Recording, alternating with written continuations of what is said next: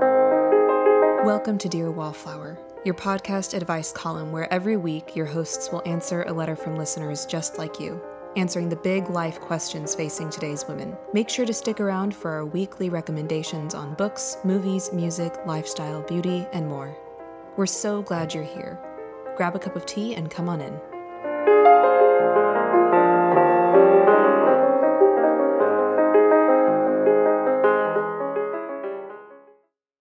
Welcome, dear listeners, to this episode of Dear Wallflower. I am your host, Keelia Clarkson. I am an actress, writer, filmmaker, and the editor in chief of Wallflower Journal. And with me today is my lovely co host, Jessica Schroeder. I am a writer and PhD candidate, a food blogger, tea drinker, and adjunct theology professor. I want to thank each and every mm-hmm. one of you for joining us today, wherever you might find yourself. And if you've been enjoying the podcast, please consider leaving us a review. It really helps boost the podcast and get it in front of other people who might enjoy it and get something from it. And we would also love to encourage you to send in your own letter to Dear Wallflower at wallflowerjournal.com. We would be honored to speak into the issues that you are facing today. All right, we will get to this week's letter in just a few moments. But first, Jessica, how was your week and what's been going on in Jessica Land? My week's been going pretty well. It's a little bit uh, atypical at this point. I'm actually coming to you from Illinois right now, visiting my family. So, uh, my husband and I flew out yesterday and braved the crazy winds in an airplane and uh, experienced some crazy turbulence. But oh, praise be to God, we were back on the ground again. I'm generally fine with flying, and and I, I don't think I was really afraid. It was more of the wow, this is really intense, and I just want to be aware of how how dangerous it probably really was. They were very intentional about um, how much weight was on the plane. They had 24 people volunteer not to be on the flight. So wow. when that's happening, you realize there's the math going on behind the scenes. 24 um, but, people. that's a lot. Yeah, it is a lot. It's like probably 20% of the flight. Don't don't quote me. I don't know. But um, yeah, it's lovely to be to be back in um, the area where I grew up and to be visiting um, just beloved family members that are, feel just as much like friends as they are family, which is such a gift and a blessing. So we are, yeah, having a just a quick, quick little weekend visit and uh, spending, I think, a lot of time eating, which is oh, typical yes. of us. Got to have tea times in between the main meals, and you know, that's yes. just that's just life. I think. I think that's the best part of being with people that you aren't normally with is that you all just like to eat together because that's one right, of the it's one of the best things to do yeah, it's just, it's a you be together and you do something enjoyable together. That's yeah, that's, that's great. well, it's it's been a lovely week over here, and by the time this podcast episode comes out, Nathan and I will have celebrated three years of marriage, which. Ooh. I know it's it's incredible. It's also pretty surprising. I feel like that number kind of snuck up on us. Um, it feels like the three years have just flown by. Obviously, some of that feeling is due to COVID, but I guess time really does fly when you are having fun.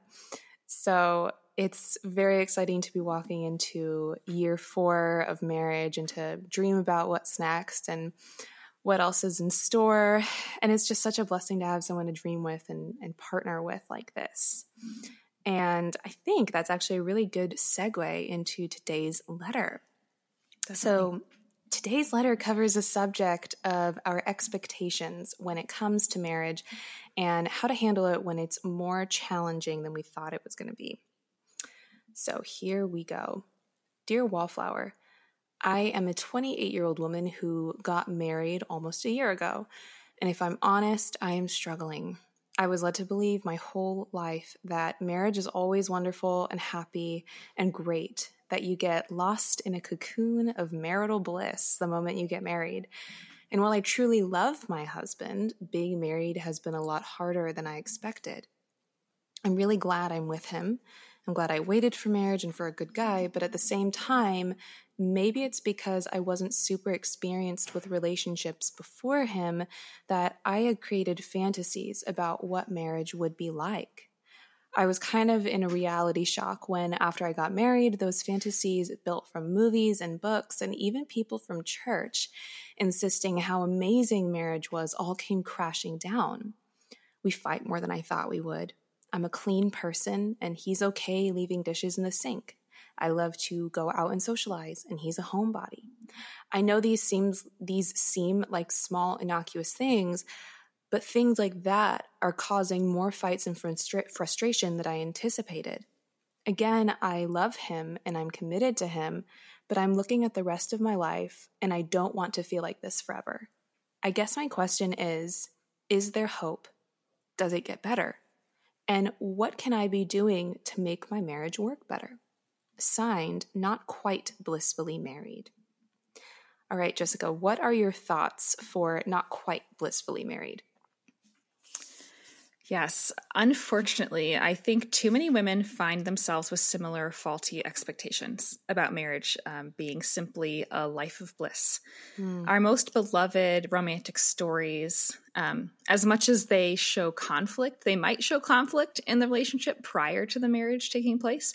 They often paint the implicit picture that once our characters are married, everything works out at least we rarely see what happens once right once the pronouncement of husband and wife is made once the ringing of wedding bells occurs and they drive away into their life together. So yeah in reality marriage is not easy um, but the things in life that are most difficult are also often the ones that can be the greatest gifts. I think all women in such boats as as marriage and, and parenthood would agree that marriage and child rearing are fit you know fit this distinction of being both really difficult and really really rewarding and wonderful. Hmm. now there is definitely hope and things can get better but you have to do the work. Think of marriage like an escalator going down. If you're not doing the work of keep uh, to keep progressing in a positive direction in other words if you just kind of let things coast then things will default to going downhill Hmm. Um, we are we are self selfish and sinful human beings. So that's just the reality that we face. But I don't want that to sound discouraging in any way.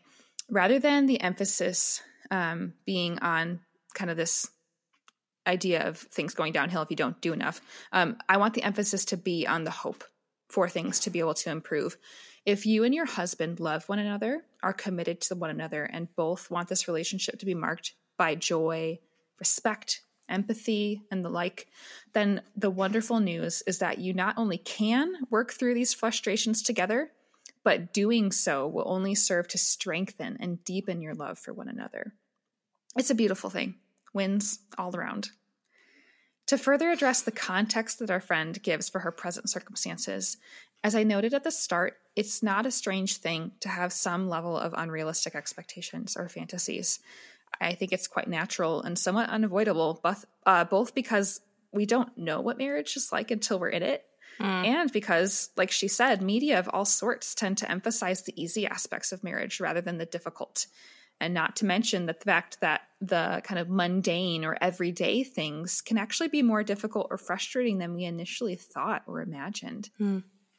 Unless we've witnessed other couples handle such things well or talked about it with others specifically, most of us don't have much of a model for how to handle marital conflict well, uh, nor do we expect it in those little things. And let me briefly say to those um, unmarried ladies who are listening expect marital conflict if you do get married. Uh, wherever two human beings coexist, you know, even if it's just in friendship or a work relationship, um, conflict will ensue when people are in the same space together. Mm. For both the unmarried listening and for those already married, I encourage you to seek the wisdom of those further along in their lives and their marriages. Be curious about how couples you see as having a healthy marriage have made it to that point. And spoiler alert, it's not because they never have conflict. Trust me, they do. They just work through it in a way that is fruitful.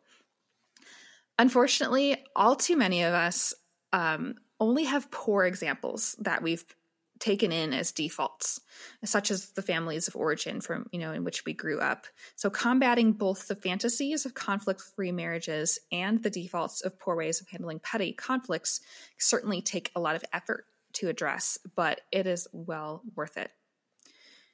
In order to suggest two ways of addressing um, this marital conflict, I want to first shed light on two possible reasons that this conflict um, gets to the point that it does or to the level that it's felt.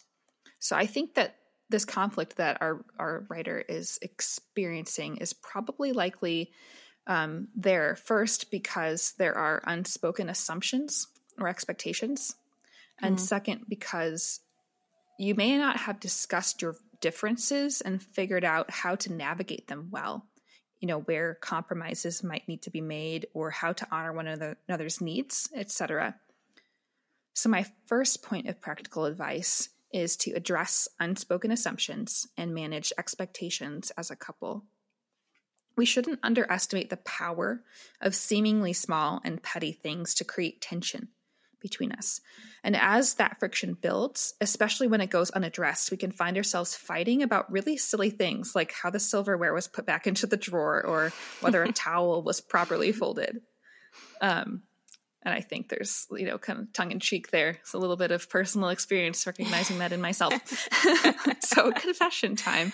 Um, and this point, this, this, actually, this point is probably the starkest takeaway from my own learnings during my nearly six years of marriage so far. We're coming up on six here. Um, and I can verify the first years certainly have their fair share of this hmm. because you are both coming face to face with your own expectations. Um, many of which you didn't even know were there or that you didn't think to voice audibly or explain. And the second point, then, I want to say is discuss your differences and come to a general agreement for how to address them. Hmm.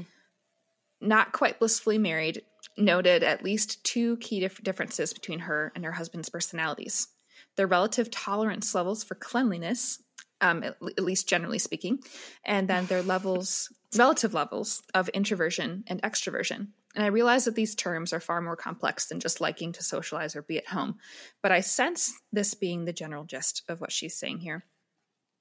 I'm going to guess that these are not the only differences causing conflict or that have the potential to cause conflict. Hmm. In fact, we may even be quite surprised to learn things about our husbands once we're married to them Dating does not present all the circumstances that marriage does, and frequently we learn, and sometimes the hard way, about things that we hadn't realized before. An acquaintance of mine actually uh, once told me that she and her husband agreed upon a certain, I guess we might call it a quota of, of events that he could handle each week. so as she was generally more extroverted and can handle, you know, more time with other people and time outside of the home, um, she could agree to attending some events without him if their weekly commitments would exceed his threshold. So rather than having the risk of fighting each time another event came up, they had already had a general benchmark set mm. um, ahead of time to help them vet and decide how to handle engagements as they arose. So I thought that was just really wise um, perspective that they were aware of that. They had already talked about it ahead of time, came to an, a, a mutual agreement, you know, mm. not just this, well, I'm going to tell you because, you know, what you know whatever reasons fill in the blank. Like it, this is my boundary. they, yeah. But right, they agree it. to the boundaries. Yeah. Exactly. It's so important to come to that conclusion together.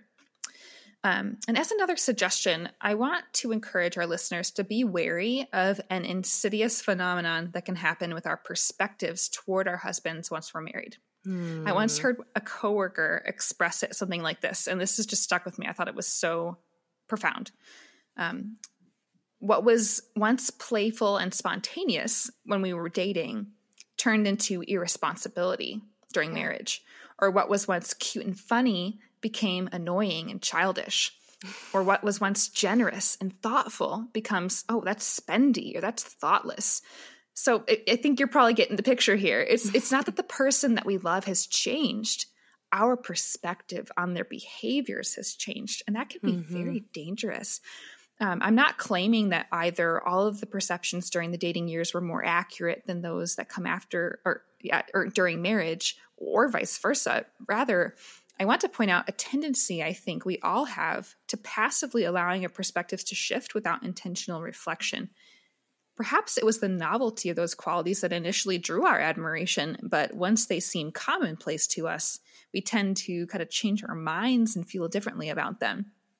So be wary of this. It can be so corrosive. Mm-hmm. Uh, while there are certainly things that we will need to discuss with our husbands and they'll need to discuss with us, there are also likely feelings that will rise up within us that we need to address simply within ourselves before God and recognizing um, recognizing that and asking for his grace to help yeah. us to see clearly you know where is it that our selfishness is maybe getting in the way or or some kind of um, internal issue and a caveat i want to provide to everyone who's listening is that quote fighting can take lots of different forms um, based on what i thought of as fighting coming into marriage my husband and i have hardly ever fought if mm. ever i mean I guess it depends on what we think of as fighting. In my mind, fighting was angry, shouting, and door slamming. Um, however, we certainly have our had our fair share of what I might call tiffs. You know, where we get frustrated at one another and get annoyed and maybe have trouble talking for a little while until we kind of cool off a little bit. Mm. Um, what I'm meaning to say here is that fighting doesn't have to look like an aggressive um, shouting battle or a firefight. It can take the form of silent treatments um, or passive aggressive actions or aggravated glances. The point here is that the presence of tension and conflict between husband and wife, however it manifests, is something that's a reality, and we need to be able to notice how it's going to manifest for us. And just recognize that your quote fighting, you know, might look different from another couple's, regardless of, of what it looks like. Um, you very well may need to have things to discuss with one another. Now, overall, I want to encourage not quite blissfully married, don't sweat the small stuff. But at the same time, do talk about the small stuff enough to gain understanding, respect, and empathy for where the other person is coming from. You can explain to your husband why his act of leaving dishes in the sink is so frustrating for you. In turn, then allow him to explain why he feels okay with doing so most of the time there is much more going on under the surface. It's rarely just about the fact that a dish is in the sink.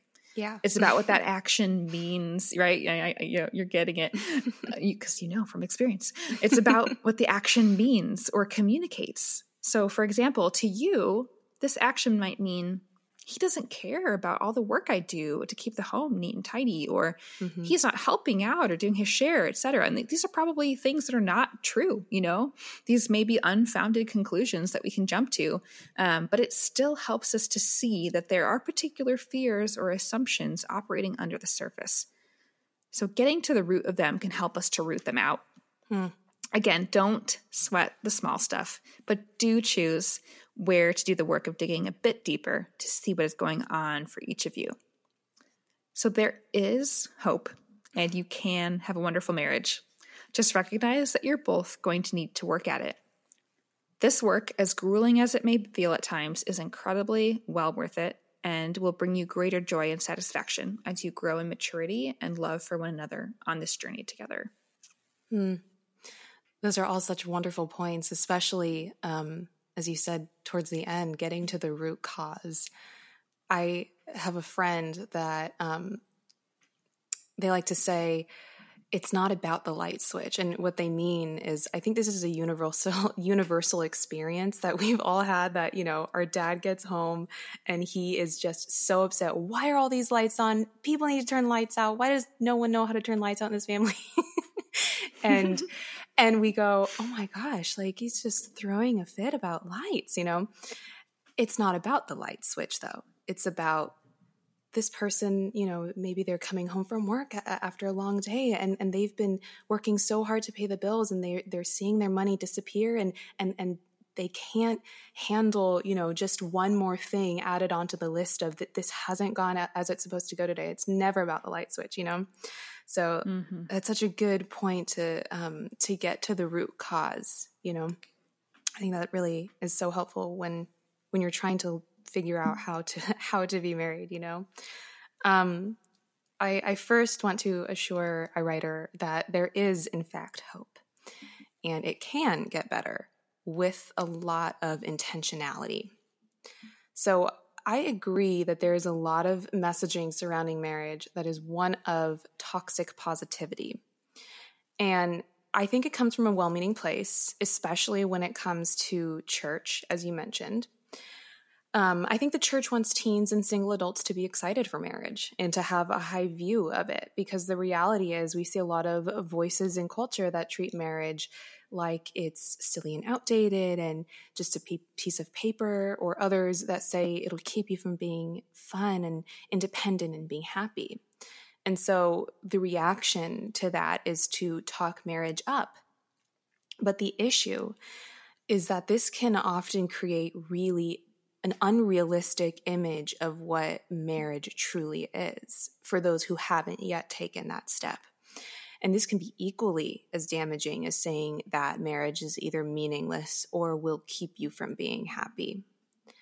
And the unrealistic expectation of marriage, um, you know, that it will always make us endlessly happy and um, and all of that is reinforced by what is known as the honeymoon phase, which is a period in the beginning of a relationship and oftentimes a marriage that just feels like bliss. It's this time when so many things about this person are new to us, and it's like they can do no wrong. As Jessica said, it's something that was funny, you know, when you were dating, it ends up being irresponsible once you're married, right? So the honeymoon phase typically lasts anywhere from six months to two or three years. And once it draws to a close, suddenly there are things about your significant other that you go, why does he do that? Or why is he like that? And you start to realize that this, they're not this perfect fantasy person. And suddenly, all the voices that tell us how amazing marriage was and how perfectly in love we would always feel start to feel like lies. And the truth is that marriage is a union between two very imperfect people. You're trying to meld lives and cultivate a new life with another person. And because we are all immature and fallible and have frustrating habits and personality things, marriage is going to be a lot harder than you thought. And it's going to be a challenge. And this doesn't make, mean that we can't learn how to make it work better. But if we take a look at the purpose of marriage, many will say its purpose is to make us happy and fulfilled. And those are certainly a part of marriage. You should be happy and fulfilled in your marriage. But one of the main purposes that God created it with was to make us better, less selfish, more whole, more giving, more mature, more in control of ourselves and our emotions, and more holy by loving and being loved. I believe that this is a better perspective to approach marriage from. It's not meant to serve you in the sense of satisfying your every whim and need, but instead it's meant to create a more holy person. I want to quickly say that being married is not the only way to become less selfish and more whole. It's just a really effective way to do that. Should we be willing to approach it that way? So, getting into some practical stuff for our not quite blissfully married writer. I think it's important for a writer to hear this and for everyone to hear this, and myself. You're frustrated with some of your husband's habits and personality things, and he is most likely a bit frustrated with yours as well. I say that because I know it's really easy to look at everything that the other person is doing or not doing and just let it stew and build up and fail to look at ourselves and consider how we might be difficult to live with or simply annoying sometimes for our spouse mm-hmm. too. So I think a practical thing that will be helpful is to think about all the things that you do love about your husband as well. What made you fall for him in the first place? Because I think these qualities are sadly really easy to forget when we're in the trenches and feeling like we will never be happy in this marriage. It's easy for us to hyperfocus on everything that's wrong. But I want to encourage you to keep a list, it, whether it's mental or in your journal, of the things that you love about him and keep adding to it if he says something funny, go write it down. I have a note on my phone that I started about a year ago of all of the funny things that Nathan has said. And every once in a while, I will go back and just read through them and start cackling. And it just, it makes me love him so much more. So if he says something funny, go write it down. Or if he plans a date that's especially memorable or made you feel really loved, write about it. Cultivate a posture that's ready and able to see all that is good and beautiful in your marriage. And this even looks like learning how to value the things that he offers that you hadn't valued before. Maybe he's mm. helped you learn how to let loose and relax more often, or how to laugh at yourself sometimes. This is what my husband Nathan, in the few years that we've been married, helped me learn how to value. We really are so very different. He's gregarious and outgoing and always has a joke, and I can be pretty serious and guarded. And he's taught me how to value being open to change and how to have a lighter heart. Another thing that's been really healthy for us in our marriage is that we've built a really strong friendship. Being able to laugh together and hang out together and connect on a level of very deep friendship will help the rest of your marriage not just become healthier, but it will sustain you through the more challenging seasons of marriage that will inevitably come along. So, I would suggest investing very deeply in the friendship of your marriage. Plan dates that both of you will love. Discover new mutual likes and interests that you have. Stay emotionally connected through long, how are you doing talks and check ins. And on another point, I think it could be really helpful for you two to find a couples counselor. I really think this is healthy for all couples. Marriage counselors aren't only for marriages that are messed up or falling apart. It really makes all the difference in bettering your communication and understanding of, of each other. And if that's not in the budget, because it's not for many people, try to find a couple just a little bit older than you and ask them to meet or even just meet with the wife in the couple to meet for coffee. Because it's helpful to have people who've walked the same path that you're on who will be able to speak from wisdom and experience to pour into you and let you know that you are not alone that you're not the first person to wonder if marriage is ever going to get easier. And just another couple of ideas to wrap this up consider listening to a marriage or relationship podcast every week or working through a marriage workbook together. This can help foster a marriage where both of you are working towards bettering the relationship and not just one of you. And working together will obviously help to improve the marriage's health on a grander scale, but it also serves as a means for you both to set aside focused time to connect every single week or however often it's possible for you. Rhythms make up a marriage. So, creating a rhythm that is specifically meant to build into your marriage will be really beneficial. And lastly, I'll say that anything new takes time to get used to and to get good at.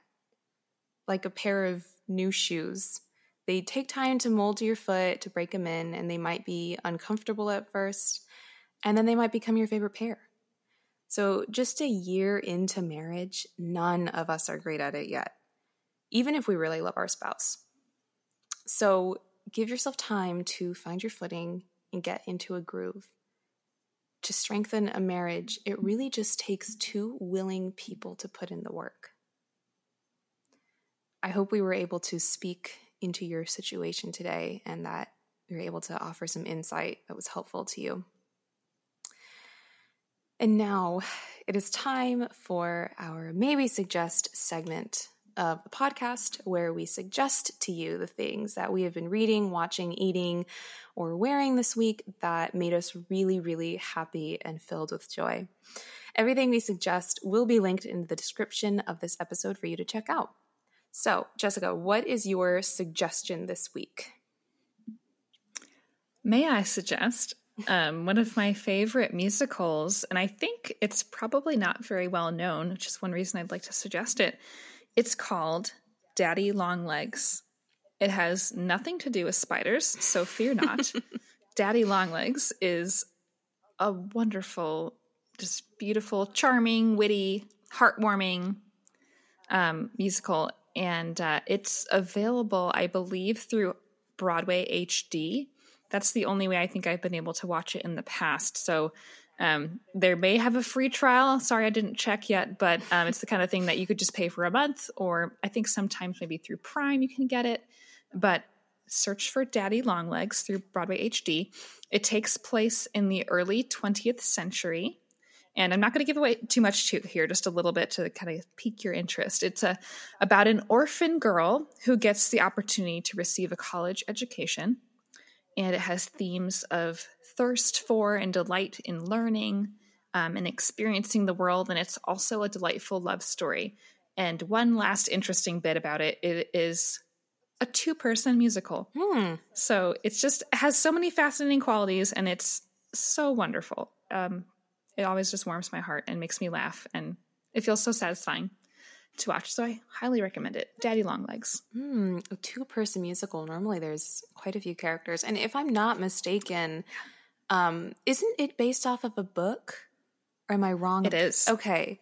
Yes. Okay, yes. Because I was, you introduced me to Daddy Long Legs at, like months ago at this point, and then I was reading a um, synopsis of some book, and I was like, sounds like Daddy Long Legs to me. but the name of the book escapes me. I'm sorry, everyone, but um, that's okay. Me too. I haven't read it. we'll save Sorry. it for a maybe suggest maybe sometime. um, so my suggestion this week is for all the literature lovers out there. And that is not a book, but it's a book print scarf from an Ooh. online store called Storiarts. Because it is that time of year when everyone is pulling out their scarves and just trying to get warm. So, um, a few years ago, my sister got me an infinity scarf from this seller. And on the scarf, they had printed a few pages from a literary classic and it, it's just such a beautiful scarf and i always get so many compliments when i wear it and the great thing about this Do you know which book it is? um, she got me one that was with alice in wonderland Oh, oh, Yeah. I have a very good friend who would love that. yeah well christmas is around the corner um, but the great thing about this store is they actually have so many different book scarves so you can probably find your favorite classic they have um, pride and prejudice the chronicles of narnia the secret garden little women the little prince just to name a few Marvelous. yeah, so many options, and they've had they've gotten so much more like since the last time I looked as well. It's very impressive. Uh, and I think the, the material that they're made of is really, really nice and it's thick. So it'll definitely do its scarfly duties. It's not just for looks. so if you are. It's very important. Yes, yeah. No, honestly, it really is. Um, so if you're a literature lover and you're in the market for a new scarf for the fast approaching winter weather, may I suggest a book print scarf? So, to wrap up this episode, before we go, Jessica, how can listeners get in contact with you and check out what you are up to? Listeners can find me on my food and lifestyle blog, thisrealjourney.com, and on Instagram at Jessica J. Schroeder. And if you want to get in contact with me, you can search my name on any of the socials and reach out. And of course, check out Wallflower Journal. We have new articles coming out every single week about relationships, beauty, recipes, personal stories, and so much more. We hope you enjoyed this episode, and we will talk to you next week. Thank you so much for listening to Dear Wallflower today. If you have a question you'd like answered, you can send your letter to Dear Wallflower at wallflowerjournal.com. Every letter we read will be kept totally anonymous. We hope you have a wonderful rest of your week.